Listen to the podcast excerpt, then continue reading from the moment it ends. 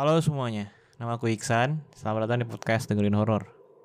Dan seperti biasa hari Senin adalah hari pertama dari minggu keempat Minggu ketiga atau keempat sih ini Tanggal 25 Januari Ya antara itu ya 25 Januari tahun 2021 Dan hmm, seperti yang aku omongin di episode-episode sebelumnya Kalau aku bakalan ngerubah beberapa penampilan dari podcast dengerin horor Dari mulai cover sampai ke hmm, intro-intronya kali.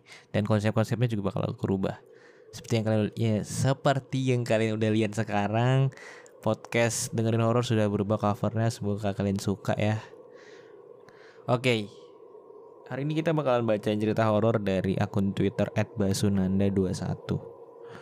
Yang ngomongin tentang gara-gara lihat ada orang posting cari kos murah, angker nggak apa-apa.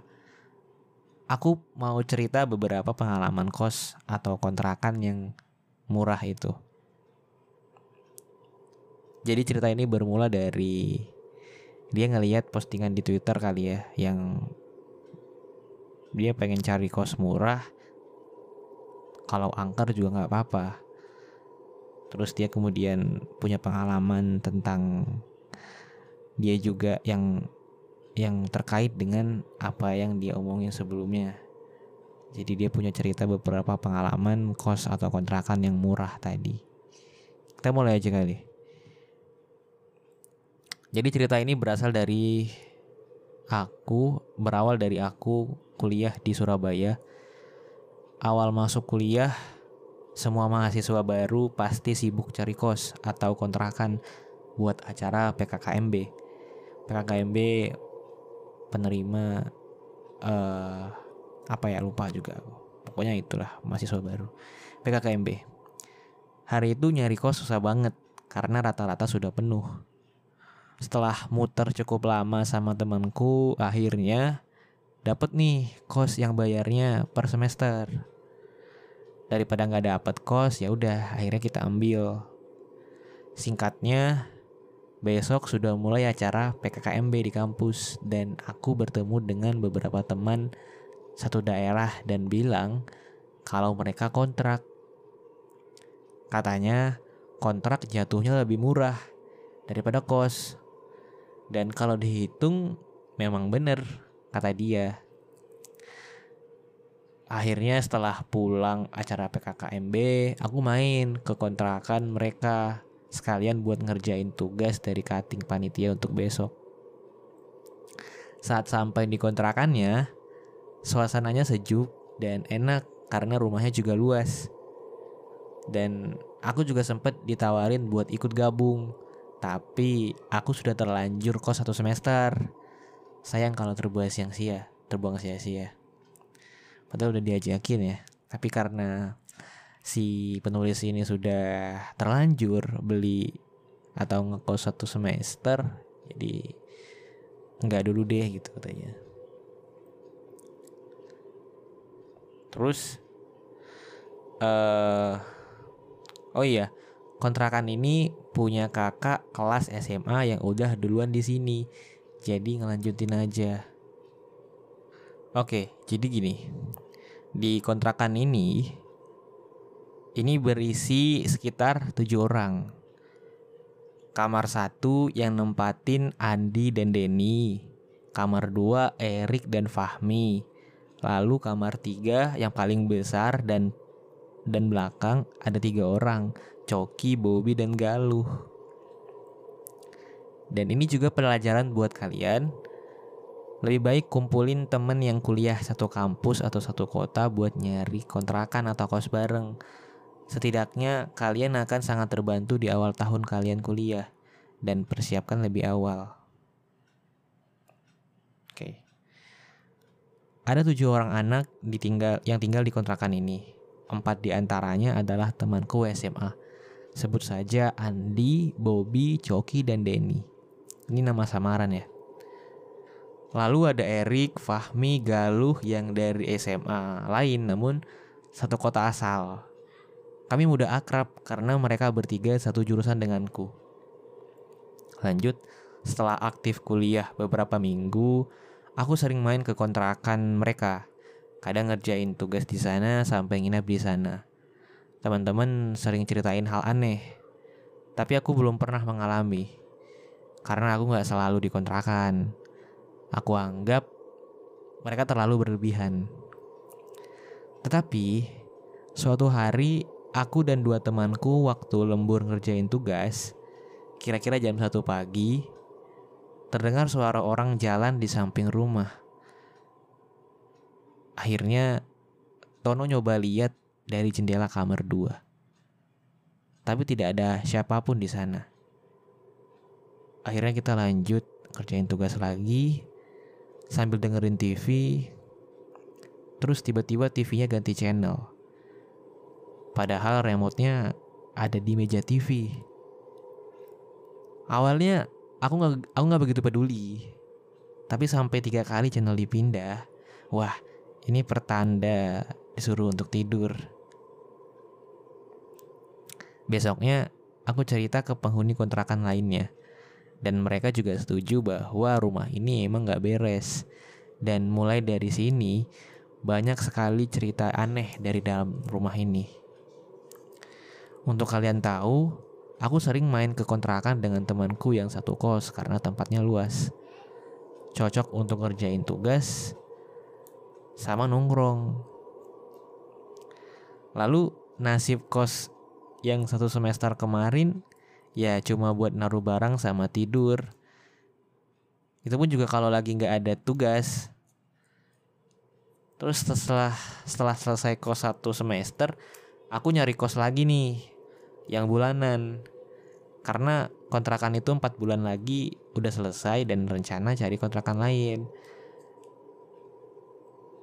Oke lanjut. Jadi setelah malam itu sering sekali gangguan-gangguan itu muncul. Waktu itu habis pulang ngopi sekitar jam sebelasan, anak-anak nggak langsung tidur, tapi nongkrong dulu di teras sambil ngerokok. Terus tiba-tiba di area kebun pisang itu ada yang ngintip di soal pohon di salah pun ada yang ngintip tuh. Padahal mereka lagi nongkrong di teras terus di sela-sela pohon ada yang ngintip. Yang pertama kali tahu tuh Bobby. Langsung jalan masuk ke rumah. Sementara aku dan empat anak lainnya masih di luar. Lalu HP Coki berbunyi dia di chat kalau di kebun pisang ada pocong yang ngintip mereka. Seketika Coki menoleh terkejut dan lari ke dalam dan teriak ada pocong. Oh jadi, hmm, karena tadi Bobby udah tahu ya, kan mereka lagi nongkrong di teras, terus yang pertama kali lihat Bobby nih, Bobby lihat dan dia langsung cabut ke dalam. Pas di dalam dia ngechat, dia ngechat Coki, terus di chatnya bilang, weh Cok, kira-kira gini, weh Cok itu di deket pohon pisang ada pocong jerit gitu. Terus ketika Coki menoleh dan benar dia langsung lari ke dalam rumah terus teriak ada pocong gitu. Kita semua langsung ikutan lari ke dalam buat ngejar Coki. Kita kira Coki bercanda kan. Tapi ternyata Bobby juga lihat hal yang sama. Lalu aku dan Denny ngintip dari jendela teras ke arah kebun tapi nggak ada apa pun di sana. Namun karena udah malam, akhirnya kita memutuskan buat tidur. Pernah juga waktu hari Jumat sore, uh, teman-teman udah pada pulang. Aku emang nggak pulang minggu ini karena ada pameran kan. Lalu daripada di kos sendirian, mending ke kontrakan. Tapi semua itu udah pada balik. Tinggal ada dua motor punya Fahmi sama Bobby. Terus sore itu Andi dan Denny pamit pulang ke desa. Aku pikir Fahmi dan Bobby masih di kampus dan mungkin baru pulang ke desa besok atau malah nggak pulang minggu ini. Jadi aku di rumah itu sendirian nunggu Fahmi dan Bobby balik. Habis itu aku bosan nunggu mereka datang. Akhirnya aku main PS dan nggak sadar udah maghrib. Tiba-tiba di belakang ada suara orang naruh tas. Terus buka lemari dan beres-beres. Dan aku pikir itu Bobby atau Fahmi. Mungkin lewat pintu samping kali ya. Terus aku nggak nampak mereka masuk gitu. Mungkin dari pintu samping. Dan pas aku lagi main PS udah maghrib tuh ah. Keadaannya udah maghrib. Aku denger di belakang ada orang lagi naruh tas. Terus lagi buka lemari beres-beres. Dan hebatnya aku nyamperin aku nyamperin dia ke kamar belakang sekalian nyalain lampu aku aku nyalain lampu tapi pas aku ke arah dapur tiba-tiba Bobby keluar kamar dan masuk ke kamar mandi tanpa menyapa Aku pikir mungkin dia buru-buru mau pulang. Tapi aneh. Akhirnya aku matikan PS-nya, lalu TV ku nyalakan, aku tinggal sholat di kamar depan. Kemudian waktu posisi sholat, TV itu tiba-tiba mati. Padahal tadi aku udah hidupin lampunya nih. Terus udah, udah hidupin lampu, terus udah hidupin TV. Pasti tinggal sholat, tiba-tiba hidup tiba-tiba mati TV-nya. Tapi di kamar mandi masih ada orang, masih ada suara orang mandi. Akhirnya selesai sholat sambil nunggu Bobby mandi, aku nyalain dong TV-nya lagi dan tiduran. Terus akhirnya aku ketiduran, bangun-bangun jam 9 malam, aku lihat motor Bobby dan Fahmi masih di ruang tamu lampu belakang, teras, ruang tamu dan semua kamar mati. Kecuali lampu kamar mandi dan ruang TV. Aku panggil-panggil Bobby, tapi gak ada tanggapan. Akhirnya aku nyalakan lampu teras, ruang tamu, belakang dan sekalian kamar Bobby. Mungkin aku pikir dia ketiduran juga kali ya. Terus sampai di kamar belakang, ternyata tidak ada orang sama sekali terus aku pikir mungkin dia lagi pergi sama temennya kali ya ya udah aku akhirnya aku main PS lagi sampai jam 11 ada temen chat ngajak ngopi. Ya udah akhirnya aku matikan semua dan berangkat ngopi. Setelah jam 2 pagi aku balik ke kontrakan. Dan waktu masuk rumah kondisi itu kondisi TV itu menyala. Padahal tuh udah jam 2 pagi loh. Kan aku balik dari ngopi ya. Terus aku balik jam 2 pas aku masuk TV-nya nyala Padahal tadi kalian inget gak aku sebelum bal sebelum berangkat itu TV-nya dimatiin, semua dimatiin. Tapi pas dua jam 2 pagi pas balik dari ngopi, lah kok hidup gitu kan. Ini siapa yang hidupin? Kan nggak mungkin kucingnya kan hidupin pakai pakai kakinya gitu atau atau apa gitu ya nggak mungkin gitu terus aku pikir si Bobby nih lagi lihat lagi lihat TV ah Bobby nih Bobby. Tapi ternyata nggak ada orang di depan TV aku ke kamar Bobby juga tetap nggak ada orang. Tiba-tiba aku merinding gara-gara ada yang nafas di belakangku. Ada yang nafas di belakangku. Dalam hati siapa pun itu bakal aku gebukin. Dan pas noleh, ternyata nggak ada siapa pun di belakang. Aku langsung, aku langsung balik ke kamar. Pintu aku kunci. Aku terus berusaha buat tidur aja. Udah ngantuk juga. Sabtu pagi, aku coba hubungin beberapa temen dan ternyata si Bobby ini udah pulang bareng temennya dari Jumat siang. Tapi motornya ditaruh di rumah kontrakan. Jadi yang tadi siapa? Sementara si ini yang penulis ini kan nyadar dari maghrib ya. Dia lagi main, lagi main PS. Terus pas maghrib ada orang masuk ke kamar mandi, ke kamar buat ganti baju, terus ada naruh tas, seolah-olah ada orang gitu yang ba yang baru balik dari kampus gitu kan, baru balik dari luar gitu kan, seolah-olah ada orang gitu.